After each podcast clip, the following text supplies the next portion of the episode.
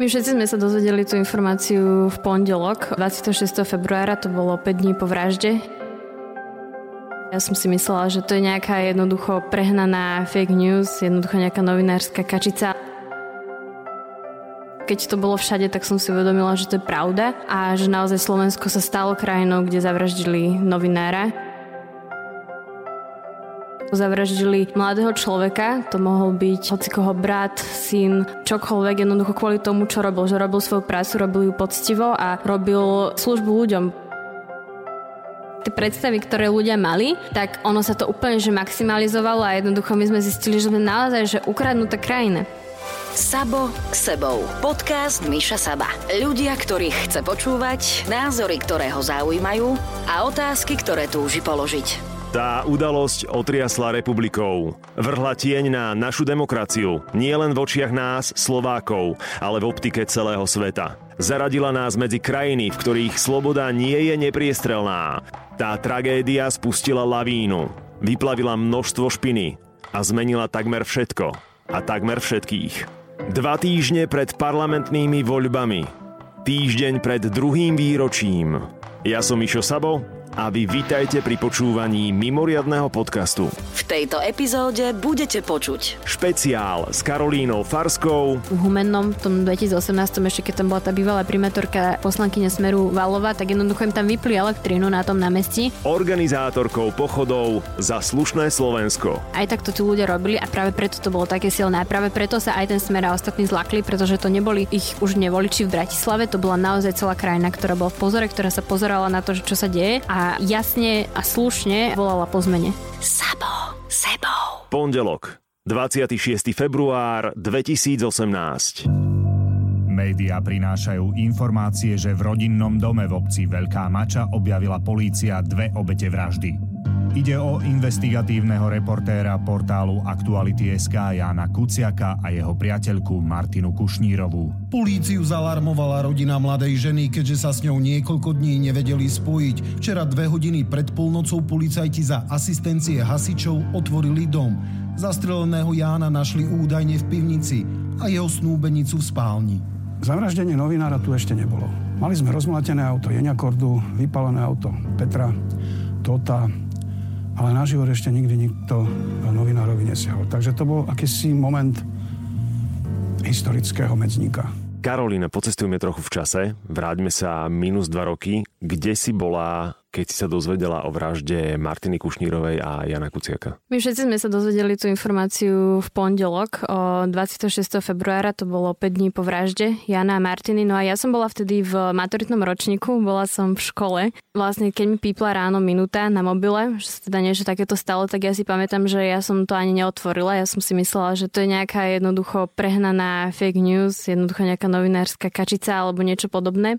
No až asi o takú hodinu, keď to bolo všade, tak som si uvedomila, že to je pravda a že naozaj Slovensko sa stalo krajinou, kde zavraždili novinára kvôli tomu, čo písal a ako písal. No a vtedy som vlastne, keďže som v Dubnice, nie som z Bratislavy, tak som odcestovala do Bratislavy. Spojila som sa s ľuďmi, ktorými sme robili predtým protikorupčné pochody a začali sme nejako dávať hlavy dokopy. Čo mm-hmm. s tým? Ja si spomínam, že vtedy som bol u nás v rádiu, mal som asi, ja neviem, tuším dve alebo tri hodiny do začiatku mojej show a bol som vyslovene paralizovaný, nebol som schopný ani rozprávať. Miestami aj dokonca potlačiť slzy, lebo som vyštudovaný študovaný novinár a pre mňa v momente, keď eh, je ohrozený ktorýkoľvek novinár v ktorejkoľvek krajine, tak sú ohrození všetci. Je ohrozená demokracia, je ohrozená sloboda a slovo. Aké emócie cez teba išli? Ono toho bolo veľmi veľa. Presne tak, ako ty hovoríš, že podľa mňa aj to je to, že veľmi veľa ľudí sa s tým dokázalo nejakým spôsobom stotožniť, že to bolo veľmi osobné, že to nebolo len útok na niekoho, hmm. koho predtým nepoznali a tak ďalej. Jednoducho zavraždili mladého človeka, to mohol byť uh, hociko niekoho brat, syn, pomaly čokoľvek, jednoducho kvôli tomu, čo robil. Že robil svoju prácu, robil ju poctivo a robil presne službu ľuďom. Bol jednoducho investigatívny novinár, čo patrí k tej silnej demokracii, ku ktorej Slovensko hlásilo.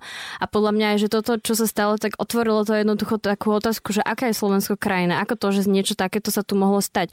Pre mňa ako pre človeka, ktorý jednoducho sa narodil do slobodnej krajiny, že som sa narodila do krajiny, kde bola demokracia, kde jednoducho nikdy som nezažila napríklad bývalý režim, samozrejme, že o tom viem, ale jednoducho tá empiria, tá skúsenosť s tým je veľmi silná, tak pre mňa to bolo naozaj niečo nepredstaviteľné, že ako to, že naozaj, že nemyslela som si, že vôbec, že som z takéto krajiny, kde by sa niečo takéto mohlo stať. Práve preto možno aj tá moja prvotná reakcia, že jednoducho, že to je akože niečo mm-hmm. prestrelené, že to nie je pravda, že to tak nemohlo byť. No a podľa mňa to bolo potom aj cítiť aj napríklad v piatok. Následne bol teda ten prvý spomienkový pochod za na Martinu, kde ešte neexistovala iniciatíva za slušné Slovensko, neboli žiadne požiadavky, ale jednoducho, keď sa tí ľudia zhromaždili, keď išli potichu cez Bratislavu, kde som, kde som bola ja, tak um, bolo cítiť takúto obrovskú spolupatričnosť. To, ako tam, tam ľudia proste plakali, boli nahnevaní, všetky tieto emócie dokopy, ktoré častokrát bolo že veľmi ťažké pomenovať, pretože toho bolo veľmi veľa, ale zároveň tam bolo cítiť aj také odhodlanie, takú túžbu po nejakej konkrétnej krajine. Jednoducho potom opaku, že Slovensko nemôže v tomto zostať, my sa nemôžeme stať opäť nejakou mhm, čiernou mhm. dierou Európy. Ľudia tam tvorili koridory pre matky s deťmi a kočikmi, skauti tam podávali ľuďom čaj a bola brutálna zima. Vtedy ja si pamätám, že som myslela, že pomaly prídem o prsty na nohách, ale jednoducho bolo to strašne intenzívne intenzívne a bolo zároveň aj z toho cítiť, že z toho negatívneho musí zísť niečo, niečo ďalšie, že to tak nemôžeme nechať. Aj preto vlastne to je jeden z dôvodov, prečo sa potom iniciatíva Záslušné Slovensko volala, ako sa volá. Ja v toto naozaj verím, že vždy jednoducho, a to je absolútne jedno, že či je to spoločnosť alebo či je to jednotlivec, že keď padneš na hubu s prepáčením, tak jednoducho musíš vstať ako Fénix z popola a musí z toho byť niečo pozitívne. Ja som vtedy pracoval s jednou zásadnou vetou, ktorá mi stále išla dokola v hlave a stále som si to opakoval, že toto nie sme my. Pre pána toto nemôžeme byť my, toto nemôže byť krajina, v ktorej existujeme, toto nie je Slovensko. Ako sa to vôbec mohlo stať? Ako sme to mohli dopustiť. A ja som dokonca napísal na, na Instagram a na sociálne siete celkovo, že máme krv na rukách všetci, rado, radu. Áno, no, podľa mňa, že je veľmi dôležité pri tomto celom, um, a to si podľa že uvedomujú momentálne všetci a po tých dvoch rokoch, že už naozaj sa na to pozeráme, nechcem povedať, že s nejakým odstupom, ale skôr z, z s úplne iným balíčkom informácií, ktoré sme sa dozvedeli mm, ešte za tie mhm. ďalšie ostatné dva roky. A ľudia vtedy tušili, aj v tom 2018 aj preto, že tušili, že proste niečo tu je zle, že tu je proste uh, niečo v tomto štáte, čo je prehnité a čo je nesprávne a že čo sa musí zmeniť.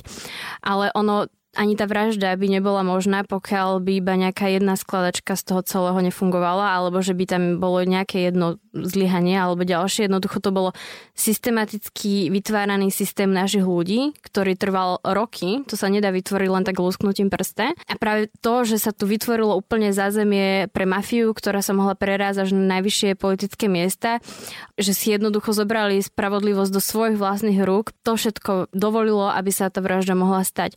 No a zároveň aj keď sa tu potom rozprávajú vlastne o tom ozdravení tej krajiny, alebo teda čo s tým a čo s tým celým, aj potom ďalej tých dôsledkov, no tak ono tiež nemôžeme čakať, že mm, len nejakým úsknutím prsta sa to zmení. Že to, že človek príde na námestia, to je, že prvý krok, veľmi dôležitý, ale tá krajina sa z nezmení a ono ten ozdravujúci proces, ak to tak môžem, môžem nazvať trochu s nácazkou, tak ono to bude trvať dlho, ono to nebude, ne, nestačí na to rok, ktorý prešli dva roky, ani to nestačí, ono to bude trvať dlho, súvisia s tým aj parlamentné voľby, ktoré prídu teraz, ale tým, že sa to tu tvorilo systematicky a dlho, no tak opäť tú pliagu vyplieť, ak to, tak to bude trvať dlho. Jasné, tá burina prerastla až cez všetky ploty, mám pocit. Ty si teda v tom čase, keď sa stalo tá dvojnásobná úkladná vražda mala čerstvo pred maturitami, dokonca najväčšie zhromaždenia za slušné Slovensko boli počas tvojich maturít.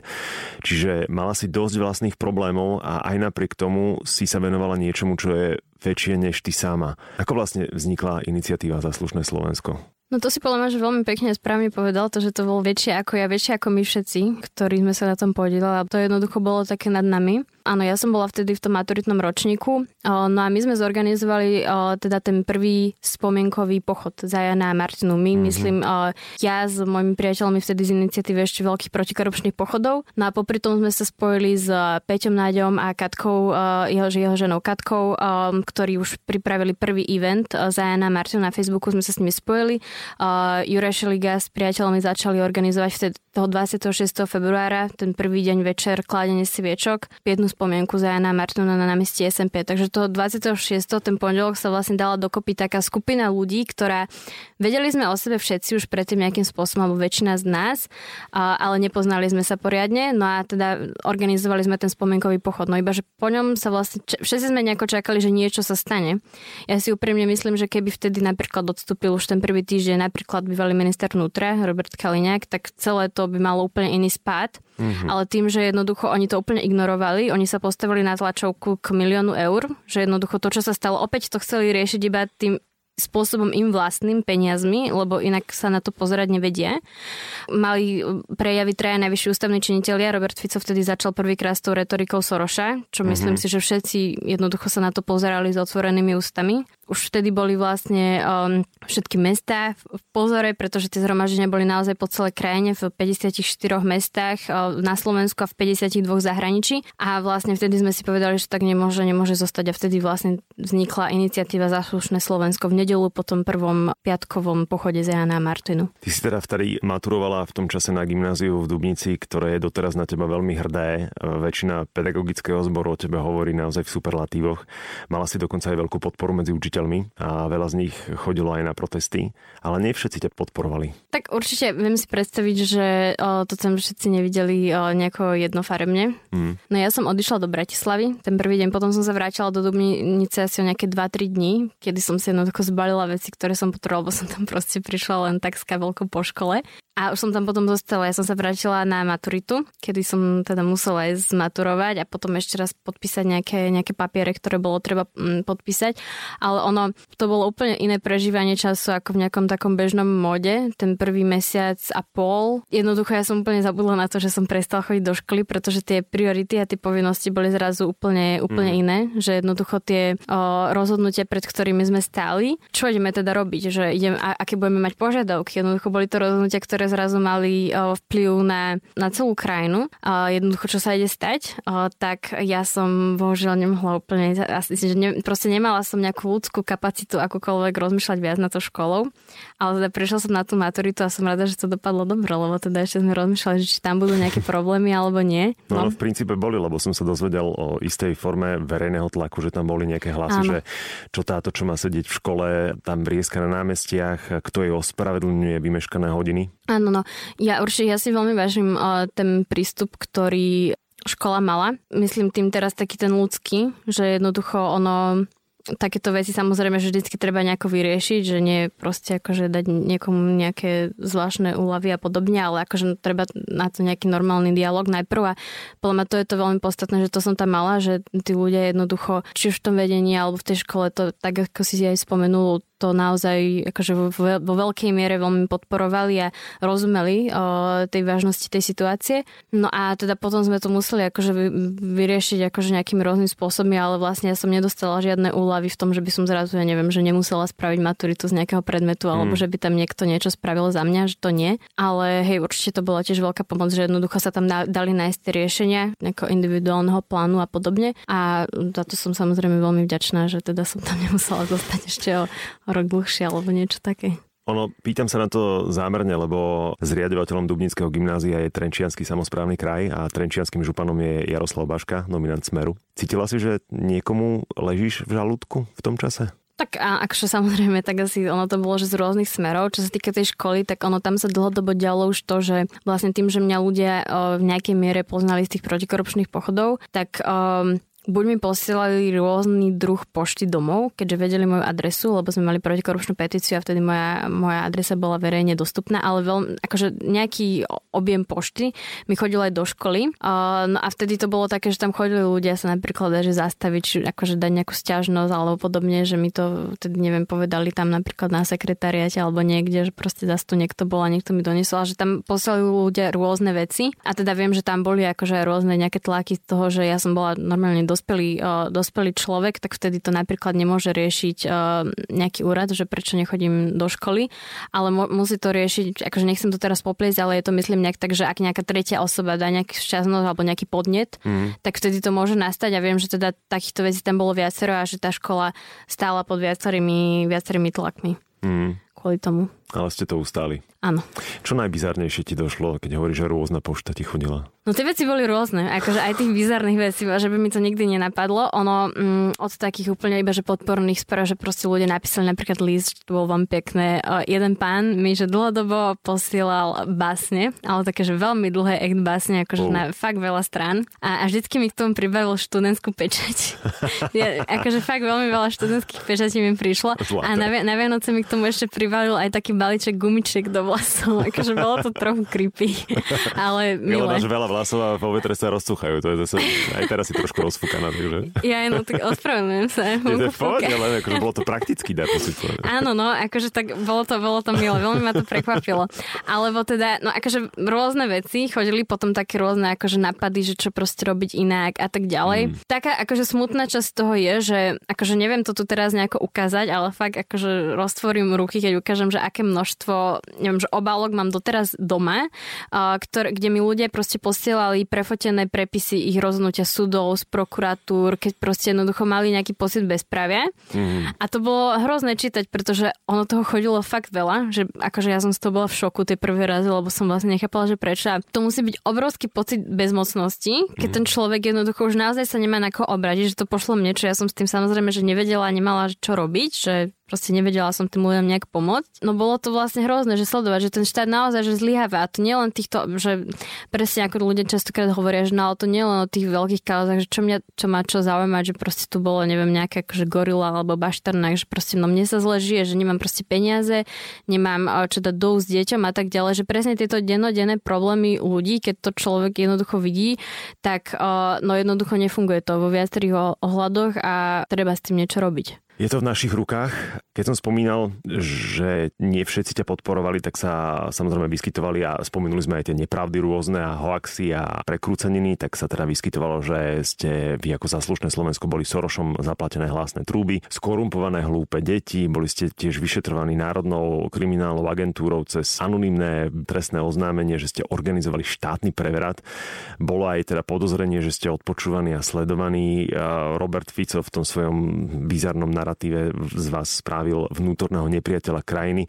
Nie je toto trošku veľa na mladé, krehké dievča? Nemal si niekedy aj strach, že či to náhodou nezašlo príliš ďaleko? Bolo toho veľmi veľa a ešte stále je. A veľa tých vecí človek by nikdy nečakal od toho, že vôbec do akej veľkej miery to môže narásť a z toho všetkého balíku tých vecí, ktoré sme sa začali dozvedať o Slovensku. Predtým, keby niekto povedal, že jednoducho Marian Kočner takto mal ako nalusknutie prsta o Moniku Jankovskú, Dobroslava Trnku, jednoducho všetkých týchto ľudí pred tými dvomi rokmi by to bol nejaký konšpirátor, ktorý jednoducho vyhľadáva tie, že to nie je možné, jednoducho, aby sa niečo takéto no, stalo. by to znelo ako joke. Ono, no presne, ako keby, že takýto paradok, napríklad v Amerike sa to sa to stalo potom, ako bol zvolený Trump. Je taký známy seriál americký House of Cards, no uh-huh. ale ono to strašne stratilo popularitu potom, pretože vlastne to, čo sa dialo v tom seriáli, už nebolo akože dostatočne akože mimo, alebo jednoducho zveličen, pretože tá realita bola oveľa horšia.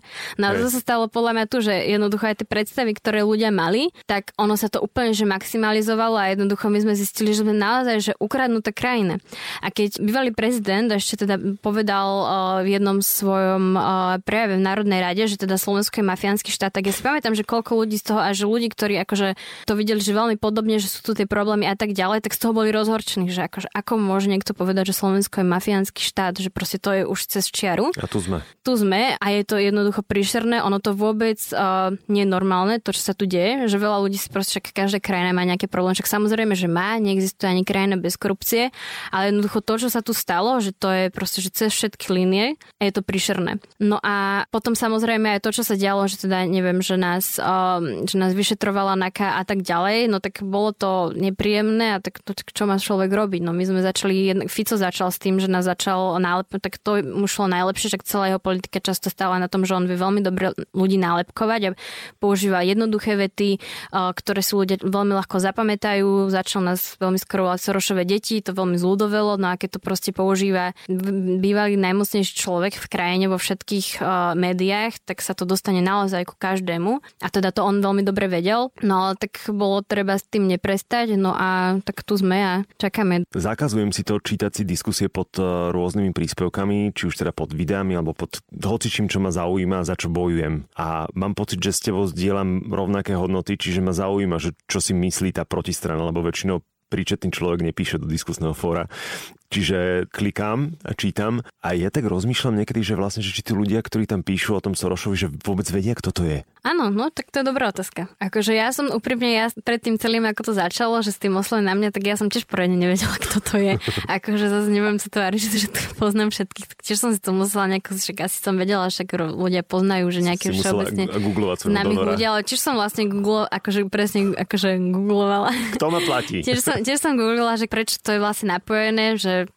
mi to mm. prišlo proste také zvláštne, že ľudia si to tu nejako spoja. Hej, podľa mňa, že väčšina ľudí, že nevie, nevie, kto to je, ale opäť proste tým, že to bolo akože veľmi veľa krát proste spojené, nálepkované, používa to Kotleba, používa to Fico, jednoducho oni sú totálni komplici, však akože momentálne tá mm. koalícia parlamentná jednoducho bola taká, že jednoducho bol to Kotleba, Smer a SNS, takže oni sa v tomto podporovali, akože nejako to, nejako to šírili a potom samozrejme, že sa to dostalo všade, že jednoducho ľudia sa toho presne boja a pomaly nevedia čo. Ale tých príkladov akože by bolo veľmi veľa na takéto veci, že ľudia, pretože je veľmi ľahké to teraz šíriť a hmm. klamať hmm. ľudí, bohužiaľ. Myslíš fiktívny strach, hej, z niečoho, čo vlastne ano, neviem. Mhm, opäť, mhm, opäť, hej, že hľadanie nejakého vnútorného nepriateľa a to opäť súvisí presne ako keby s tým sentimentom za ten čas pred 89. Jednoducho hľadanie nejakého tretieho nepriateľa, nejaký akože mimoštátny zásah, že my sme nejakí americkí agenti. Zároveň ponúkanie tej jedinej možnej, uh, možného riešenia, jedinej možnej autority, ktorá je schopná to zvrátiť. To je chore, proste, že takto to nemá fungovať. Väčšinou tým ľuďom hovorím, že vymete si hard disk. Počúvate podcast Sabo sebou. Viem o tebe, že si vždy bola spoločensky angažovaná, že si dokonca bola na škole hviezdou seminárov o spoločenskej zodpovednosti, že u teba tá miera vnímania tenkej línie medzi spravodlivosťou a nespravodlivosťou, že je naozaj veľmi dobre vyvinutá. Boh ti žehnaj. A čím je to podľa teba, že tvoji rovesníci, a dovolím si teda tvrdiť, že väčšina sa o spoločenské otázky nezaujíma. Je to kľúčové zlyhanie rodiny, je to kľúčové zlyhanie v spoločnosti, je dôležité rodinné pozadie v tomto, alebo vyslovene treba len ľudí nechať, aby k tomu prišli. Tak určite tam je veľmi veľa faktorov, tak ako si povedal, že to nie je podľa mňa žiaden nejaký vzorec, ktorý vieme aplikovať, ale súhlasím s tým, že je to veľký problém. A to nie je nejaký paradox iba pri mladých ľuďoch, ale tak všeobecne, že máme tu proste jednoducho veľmi veľký pretlak informácií. A keď človek, ktorý dostáva, tí mladí ľudia väčšinou ich dostávajú napríklad cez Facebook, že majú proste lajknuté nejaké stránky a jednoducho scrollujú to a dostanú sa k nejakým článkom. No a keď tam ten človek má proste hlavné správy, zemavek, nejaké parlamentné listy a tak ďalej, tak je potom... Jeden. No ono je isto veľmi veľa, ja ani neviem, akože len asi, asi, asi každý o mne niečo napísal, akože veľmi pekné si viem predstaviť. Mm. Potom je to problém dostať toho človeka z tých bubliny a potom ten človek často nevie, že jednoducho je, dostávajú sa k nemu tieto informácie, zároveň nemá nejaké rodinné zázemie, kde by sa o tom rozprávali, kde by bolo vôbec vedené k tomu, že tie veci sú dôležité a že sa majú riešiť a potom ešte aj také spoločenské. A to je podľa mňa práve uhlou tej školy, aby tých mladých ľudí k tomu viedla. Iba že tam je potom problém s tým, že buď z tej školy, však školy majú byť byť um, na stranické. Napríklad to slovo apolitické tak veľmi akože tak sa rôzno používa. Ja si myslím, že na tých školách by sa malo rozprávať o politike, nepropagovať akože nejaké politické strany alebo iné veci, ale jednoducho je dôležité sa o tom rozprávať. Uh, je dôležité podľa mňa pomenovať zlé veci ako také, že jednoducho rozprávať sa o tom, pre, že čo je to fašizmus, že proste to nie je iba nejaké, nejaká nadávka, ktorá tu zľudovela. Nemôžeme používať takú vec ako liberálny fašizmus, lebo je to totálny oxymoron Jasne. a jasné, že to chcú používať, pretože chcú tá druhá strana to chce používať, pretože chce, aby to, akože, aby to tak zlajtovalo, že vlastne to nie je problém, máme tu akože čierne mm. a biele, ale to tak nie je. Treba sa o tom rozprávať. No a na veľa školách sa to deje. Napríklad aj ja som bola v tej školy, kde uh, sú ľudia, ktorí pracujú na tom, aby jednoducho tí mladí uh, nad tým rozmýšľali, aby naozaj že nezostali iba v nejakom vyretých napríklad dezinfovebov a tak ďalej, ale vo veľa školách sa to nedieje. Alebo sa to deje práve naopak, že jednoducho relativizuje sa napríklad to obdobie uh, slovenského štátu a tak ďalej. No a toto je problém, pretože potom ako môžeme vôbec rátať s tým, že tí ľudia budú uvedomili a schopní vyhodnotiť kriticky uh, informácie a tak ďalej, keď už v škole im to je podávané buď nejasne, alebo jednoducho celé, celé naopak. Mm-hmm. Ak majú byť nejaké predmety povinné, tak je to matematika a diepis podľa mňa, pretože mm-hmm. uh, jednoducho sú to predmety, ktoré je veľmi dôležité, aby boli kvalitne podané a uvedomujem si, že oba tie predmety sú také, že veľa ľudí nemá rado. Častokrát práve, že bude no majú radi a to druhé nie. Ale je to niečo nesmierne dôležité, aby jednoducho sa to nerelativizovala pravda a to, že ako, ako to bolo. Že mhm. jednoducho ten Tiso to nebol akože nejaký zlatý kňaz, ktorý akože chudák nevedel, čo má spraviť. Jednoducho kvôli nemu, vďaka vďaka nemu, alebo ako to povedať, desiatky tisíc ľudí boli poslaní do koncentračných táborov. A to je fakt, to sa stalo a to nemôžeme nejako akože relativizovať, tak akože povedať tým deťom, že tak si o tom akože myslíte, čo chcete. Mm, urobte si svoj vlastný názor. No. Presne tak, lebo človek, nemô- akože človek môže mať názor, ale že jedna vec je, že názor, druhá vec je fakt, že mm. keď ty nemáš názor, tak asi tá fotosyntéza sa bude diať aj tak. A, a presne toto to je to, že proste sú fakty a sú potom názory. No a tam je ten rozdiel. Ja by som ešte k tomu dejepisu a matematike pridala si kritické myslenie. Áno, po, samozrejme, akože ja som to myslela, takže vlastne tieto dva predmety podľa mňa, že k tomu, že veľmi cieľia, mm. ale že áno, samozrejme. Teraz, keď som teda načrtol to kritické myslenie veľmi úprimne, ako hodnotíš situáciu na Slovensku v roku 2020, dva roky po dvojnásobnej úkladnej vražde krátko pred parlamentnými voľbami. No podľa mňa je tu cítiť veľké napätie. Tak celkom myslím si, že medzi všetkými, pretože všetci čakajú, ako to dopadne. Akože stále vybiehajú nejaké nové prieskumy, všetci uh, majú veľké očakávania sami pre seba, všetky strany. No nikto nevie, že je to taká obrovská neznáma. Teraz presne dva roky po vražde uh, bude Slovensko krajina, ktorá ukáže, že naozaj tá vražda Slovensko zmenila a pretaví sa to aj v tých voľbách, že bude schopná byť zložená nová dôveryhodná vláda, alebo sa stane to, že jednoducho nám budú vládnuť fašisti so smerom. No a to je obrovská otázka. Ja mám, ja, ja mám veľkú vieru v to, že uh, jednoducho to dopadne dobre. Akože tiež tu nejako neskačem od radosti, pretože aj tak tie čísla sú akože veľmi zlé, podľa mňa. Mm. Akože na to, aké by mali byť, ale tak nechcem to takto negativizovať, takže uvidíme aj veľmi dôležité, aby naozaj ľudia šli voliť, aby šli voliť, uh, aby šli voliť rozumne. Ja verím v silnú mobilizáciu. Teraz je absolútne jedno, že na ktorej strane. Ja pevne verím, že príde čo najviac ľudí voliť. Pevne verím, že to 1. marca, že tak si vydýchneme nejak celospoločensky, že povieme, že máme to za sebou, že prekonali sme to, zvládli sme to. Ten dva roky trvajúci marazmus, že jednoducho z nás všetkých opadne. A ako človek, ktorý sa zúčastnil všetkých bratislavských pochodov za slušné Slovensko, Musím povedať, že teraz retrospektívne, keď sa nad tým zamýšľam, že bolo mi miestami ľúto, že sme sa tak nechali ako keby odbiť tým, že Robert Fico reformoval vládu pri všetkej úcte voči Petrovi Pellegrinimu. Že tam bol ten jeho narratív, že krajinu bude určovať e, demokratická voľba, nie ulica. Že sme mali viacej zotrvať v tom odboji a že ešte viac tlačiť na predčasné voľby, ktoré by možno ani nemali zmysel, pretože tie čísla boli v tom čase pred dvomi rokmi ešte pred rokom pre smer viacej priaznivé. Možno práve teraz je tá super východisková pozícia pre tú zmenu, ale mám pocit, že z toho hnevu, z toho sklamania, z tej frustrácie zrazu sme sa posunuli niekam úplne inam, kam sme sa nemali dostať. Ty by si urobila niečo iné s odstupom času? Alebo myslíš si, že tak, ako sa to stalo, aj tá časová os, a ako sme sa nasmerovali k tomu 29.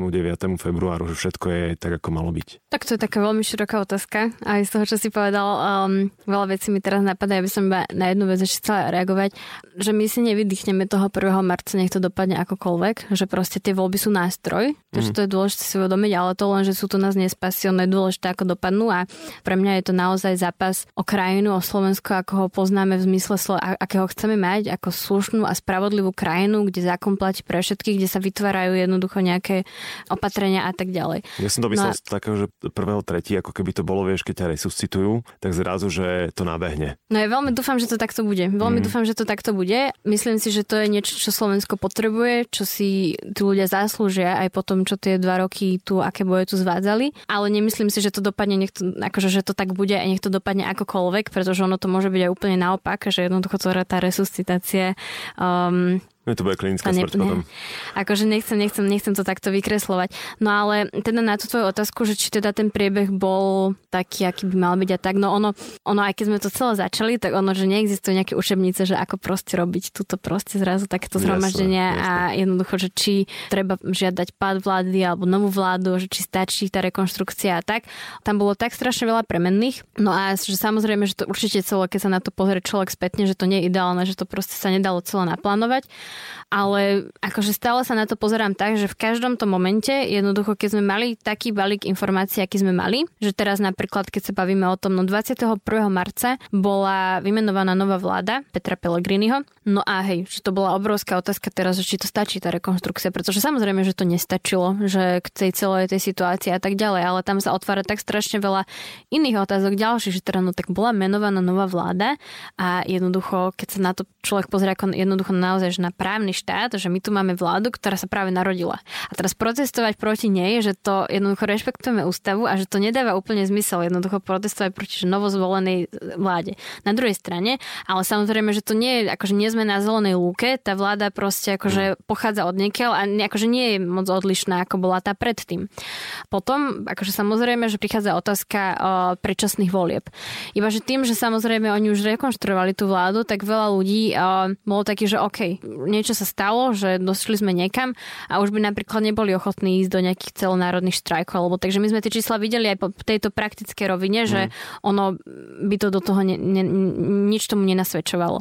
A, a teda zároveň, že keby aj tie predčasné voľby boli, tak kto by ich vyhral? No a akože človek, ktorý bola tu nejaká parlamentná opozícia, ktorá, priznám sa, ani sa nespomínam, čo v tom čase nejako robila. A, Nebola pripravená hlavne. Potom tu bola mimo parlamentná opozícia, čo sme vedeli, že sú tu nejaké akože, novozvyknuté strany a tak ďalej. Takže jednoducho, no bola to takáto situácia, že pracovali sme s tým, čím sme mali a bolo zrejme, že čo sa týka tých našich požiadaviek a to, že ako by to malo byť. No a my sme mali dve požiadavky od začiatku. To bolo vyšetrenie vraždy. Jednoducho aj rok na to, rok po tej vražde, čo je pred rokom, tak aj za ten rok prvý sa to stalo, že veľmi veľa. Tí vyšetrovatelia, prokurátori a ľudia, ktorí na tom pracovali, urobili že obrovský kus roboty, ktorý by sme ani predtým, pred tou vraždou možno, že nedu, nechcem to povedať, že nedúfali, lebo v prvom rade by sme nedúfali, že vôbec niečo také by sa mohlo stať, ale mm. keď už sa teda niečo také stalo, tak tým, že ľudia neveria v tie inštitúcie, neveria, že nikto neveril, že vôbec niečo také sa vyšetrí a zároveň sme videli, že postupne to nastáva zmena, že jednoducho menia sa tí ľudia na tých funkciách. My keď sme boli predvolaní na vypovedať na Národnú kriminálnu agentúru, tak vlastne potom celé sa prevalilo, že vlastne to bývalý riaditeľ Náky pán Hraško na to tlačil, aby vôbec sme išli na takéto výsluchy, pretože tam nebol žiaden nejaký reálny dôvod, prečo by sme mali, mali ísť a tak ďalej. No a postupne sa to očistuje, postupne je tu nejaká zmena. Na druhej strane máš staré auto a nestačí akože zmeniť iba uh, farbu toho auta tak, tak ďalej, keď tam je jednoducho akože pod tým všetko hrdzavé, že proste celá tá karoséria je potom na nič mm-hmm. a jednoducho, že tu treba spraviť že obrovské veľké zmeny. Uh, v júni bude voľba generálneho prokurátora nového, niekto príde nahradiť pána Čižnára, ktorý teda už od toho roku 2018 slúbuje nejaké peklo, ktoré ale nikdy neprišlo. No a ja si uvedomujem, že takéto témy, ono tu nie je niečo sexy, niečo blízke ľuďom, že teraz poďme sa starať o to, kto bude novým generálnym prokurátorom, hlavne či, či sa tam zmení konečne tá voľba generálneho prokurátora alebo nie. Ale bohužiaľ to treba riešiť a podľa mňa aj to je tá zmena, ktorá prišla, že ľudia sú oveľa viac citlivejšie na takéto veci, mm. ktoré ich predtým tak nezaujímali, ale už si čoraz viac uvedomujeme, že jednoducho na tom fakt záleží. Treba to riešiť a pokiaľ je treba, tak jednoducho vyvinúť tlak na to, že to zmeniť. Že tie voľby, ktoré sú raz za 4 alebo raz za 5 rokov, to nie je ten jediný nástroj, ktorý ja ako občan mám, ktorý môžem využiť. Jednoducho sú to naozaj tá každodenná práca od nejakých podnetov až cez nejaké reálne projekty, cez nejaké protesty a tak ďalej, ktorú tí ľudia môžu vynaložiť a podľa mňa v tomto tá krajina neuveriteľným spôsobom um, dospela. Je to cítiť, že, že sa pohlo vo veľa ľuďoch, naozaj vo veľa momentoch niečo.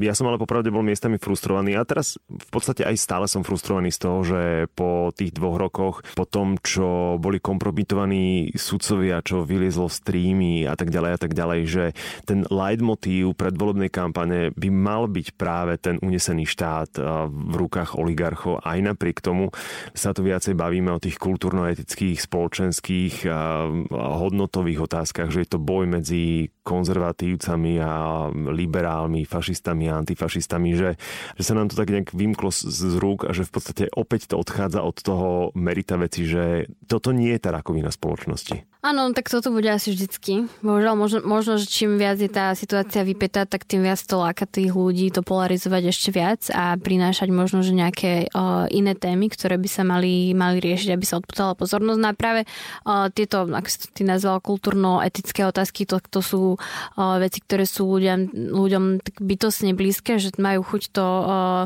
riešiť hneď na prvú, pretože je to niečo, s čím sa buď vedia veľmi silno stotožniť alebo to prežiť, alebo naopak to veľmi silno odvrhnúť, zavrhnúť a snažiť sa predtým nejako brániť dokonca až.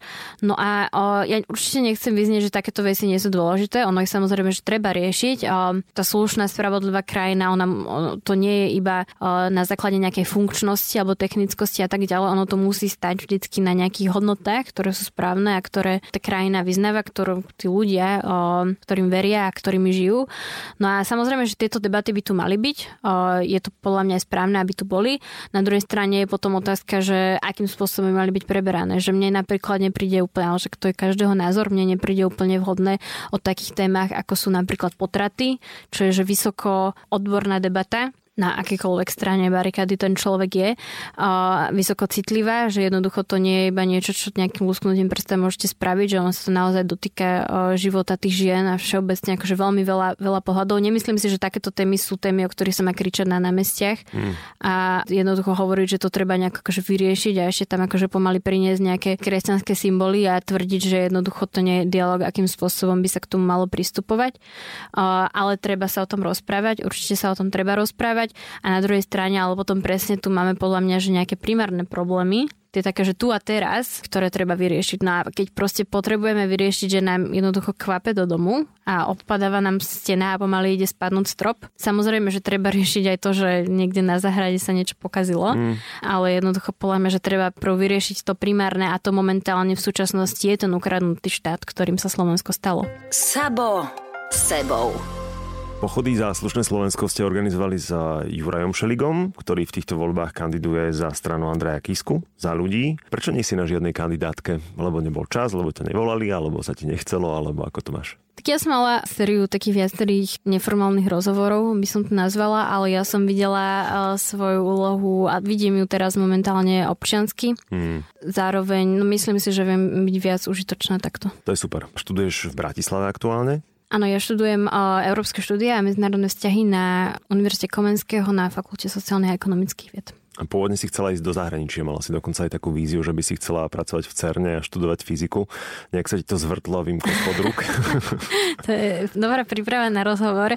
A áno, no, ja som pôvodne vôbec uh, nebola nejako, ak to mám teda z tejto nejaké akademické alebo profesnej perspektívy sa na to pozrieť, nebola nejako humanitne um, založená. Ja tým, že aj pochádzam z rodiny, kde obidva moji rodičia sú, sú technici a ja som vždy inklinovala k tomu, že ma jednoducho bavila tá matematika fyzika a jednoducho som veľmi ma fascinovala časticová fyzika, takže som to brala nejak tak oveľa prirodzenejšie, že poviem asi týmto smerom. A keď som si potom neskôr uvedomila, že no ale to sú to veci, ktoré ma síce veľmi zaujímajú a bavia, ale ja chcem prakticky robiť úplne iné veci, ktoré ma zaujímajú v skutočnosti viac a kde si myslím, že viem byť možno lepšia, prospešnejšia, tak aj pre mňa samú to bol šok ale teda o, myslím si, že to bolo dobré rozhodnutie. No a áno, ja som chcela študovať pôvodne do zahraničia, ja som ani úplne neoperovala s tou možnosťou, že by som zostala študovať na vysokej škole na Slovensku. Tých dôvodov bolo viacero, ale teda ten úplne primárne bolo, že jednoducho som chcela ísť na najlepšie možné vzdelanie, aké by som sa dostala a teda aké by som potom mohla mať. Um, no iba, že tým, že ja som sa vlastne hlásila na vysokú školu uh, počas, respektíve bola som v maturitnom ročníku počas uh, toho roku 2018, tak ja som vlastne vlastne toto vôbec nemohla riešiť. Mne to úplne ako, že ani som to neriešila a ja som si podala jednu prihlášku v tom marci, ktorú som si stihla dať, čo mi teda odporučil jeden kamarát. Je to teda, myslím, ak sa nemýlim, je to najlepšia fakulta na Slovensku, no oni majú teda tento taký medzinárodný program, tým, že to je v angličtine a viacero mojich spolužiakov je proste z celého sveta. A musím povedať, že som veľmi spokojná. Myslím si, že je to veľmi dobrý program, tento bakalársky, v ktorom som, takže tam som momentálne. Sme rádi, že si neodišla do zahraničia, lebo teraz zachraňuješ krajinu. to je dôležité. Ja no tak ale sa nechcem vyznieť, takže som tu jednoducho zostala a vďaka mne to tu nejako zachránim. Akože určite to takto neberiem, ale jednoducho boli to nejaké moje osobné motivácie Samozrejme. presne k tomu nejako pomôcť. To bola nadsázka. Záslušné, záslušné Slovensko nie je bratislavská iniciatíva, aj napriek tomu, že Antifan klub vás neraz tituloval ako kaviarensko-slníčkársky odboj. Takto dva roky od vraždy Martina Jana budete teraz 20. a 21. takmer po celom Slovensku na námestiach médiách. Vlastne koľko je to podujatie? Lebo počítal som to na Facebooku a nejak mi to stále ubiehalo. O, áno, tie mesta stále pribúdajú. Ono, pôvodne sme začali, keď sme to dávali vonku ešte v januári, ten na konci januára, tak tých miest bolo okolo 20, a postupne neskôr to bolo nejakých 45. Na Slovensku stále hovorím zahraničí, to sú napríklad 20 momentálne, teda alebo 15, neviem. O, jednoducho sú to veľké čísla pomerne akože je to silné, je to poviem veľmi pekné, že aj viacerí tí ľudia, ktorí jednoducho robili tie námestia na jar 2018, tak ono, jednak sa hovorilo, že to je bratislavská iniciatíva, čo nie je pravda, a druhák sa hovorilo, že jednoducho to sú študenti, ktorí robia revolúciu, alebo takto sa to nejako zjednodušovalo. Ale napríklad ja v tom bratislavskom týme som bola, že podstatne najmladšia oproti mm. všetkým a čo sa týka aj nejakého toho vekového priemeru slovenského, že jednoducho to boli pracujúci ľudia, to boli aj seniori, boli to aj mladí ľudia, ale väčšinou to boli proste ľudia, ktorí už mali rodiny, mali, mali svoje vlastné zodpovednosti životné, jednoducho prácu, hypotéky a tak ďalej, že nebolo by možné pre nich full time toto dlhodobo ťahať. Viaceré z nich aj napriek tomu zostali, že jednoducho prispôsobili si tomu aj počas tých dvoch rokov naozaj uh, svoj komfort a tak ďalej. Ale veľa ľudí, ktorí jednoducho tomu mohli dať napríklad ten mesiac, ale povedali, že stále, ak sa budú robiť zhromaždenia napríklad na tie výročia, tak uh, určite sú ochotní a spraviť tie zhromaždenia v ich mestách. No pretože stále tí ľudia tam sú, tým veľmi silno žijú, aj keď nemôžu, nemajú momentálne kapacity na to, viacej nejako napríklad tomu dávať. Ale presne naozaj, že to bola celoslovenská vec. Uh, ono, myslím, že keď bolo aj tých zhromaždení najviac, tak človek mohol byť nejak, že hoci kde na Slovensku a v okruhu nejakých akože 15 km alebo 20, mm-hmm. že jednoducho mohol sa dostať niekde na nejaké zhromaždenie. A to je potom neuveriteľné počúvať, lebo aj tá anonimita v tých mestách je úplne iná, že napríklad tak v Humennom, v tom 2018, ešte keď tam bola tá bývalá primátorka e, poslankyňa Smeru Valova, tak jednoducho im tam vypli elektrínu na tom námestí a tí ľudia naozaj čelili takým úplne iným problémom ako tu. Riskovali to, že ráno prídu proste do jednoty a nebudú im chcieť predať rožky, lebo proste budú nejaké čierne ovce. Mm. A jednoducho každý vedel. Vieme, ako to funguje na tých dedinách alebo menších mestách, že jednoducho no nie je to príjemné, keď je niekto zrazu nejaký akože nechcený a aj tak to tí ľudia robili a práve preto to bolo také silné a práve preto sa aj ten smer a ostatní zlakli, pretože to neboli jednoducho ich už nevoliči v Bratislave, to bola naozaj celá krajina, ktorá bola v pozore, ktorá sa pozerala na to, že čo sa deje a uh, jasne a slušne uh, volala po zmene teraz na výročie vraždy to bude iba spomienka na Martinu a na Jana, alebo tam bude aj nejaký iný apel týždeň pred voľbami? Je to druhé výročie od vraždy Jana a Martiny a ono samozrejme, že v prvom rade je to pietná spomienka na to, že boli zavraždení, na to, prečo boli zavraždení a na to, že teda nikdy na nich nezabudneme.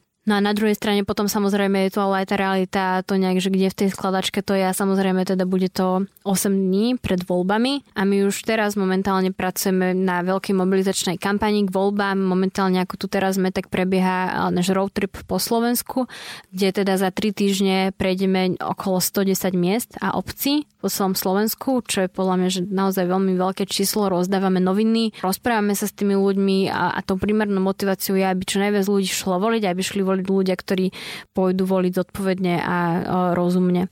No a, a teda okrem toho pripravujeme zhromaždenia, ktoré budú 21. Určite tam opäť zaznie ten apel na to, aby ľudia šli voliť a aby nešli voliť len oni, ale aby sa rozprávali so svojou rodinou, so svojimi známymi, so svojimi kolegami, aby to naozaj nenechali na náhodu alebo na tých druhých, ktorí si rozhodnú No a od 21. do 28.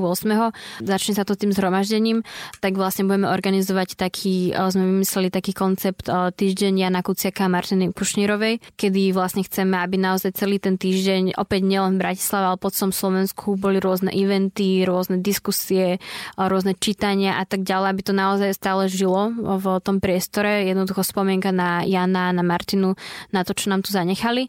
A toto by sme chceli, aby bola taká opakovaná vec, aby to bolo jednoducho naozaj ročná repetitívna vec, ktorá bude aj opäť o rok a tak mm. ďalej. Že nie je to, nerobíme to len kvôli tomu, že aby si niekto nemyslel, že proste to robíme kvôli voľbám a tak ďalej, že to naozaj pre nás veľmi osobná téma, veľmi dôležitá téma a práve preto do toho 28.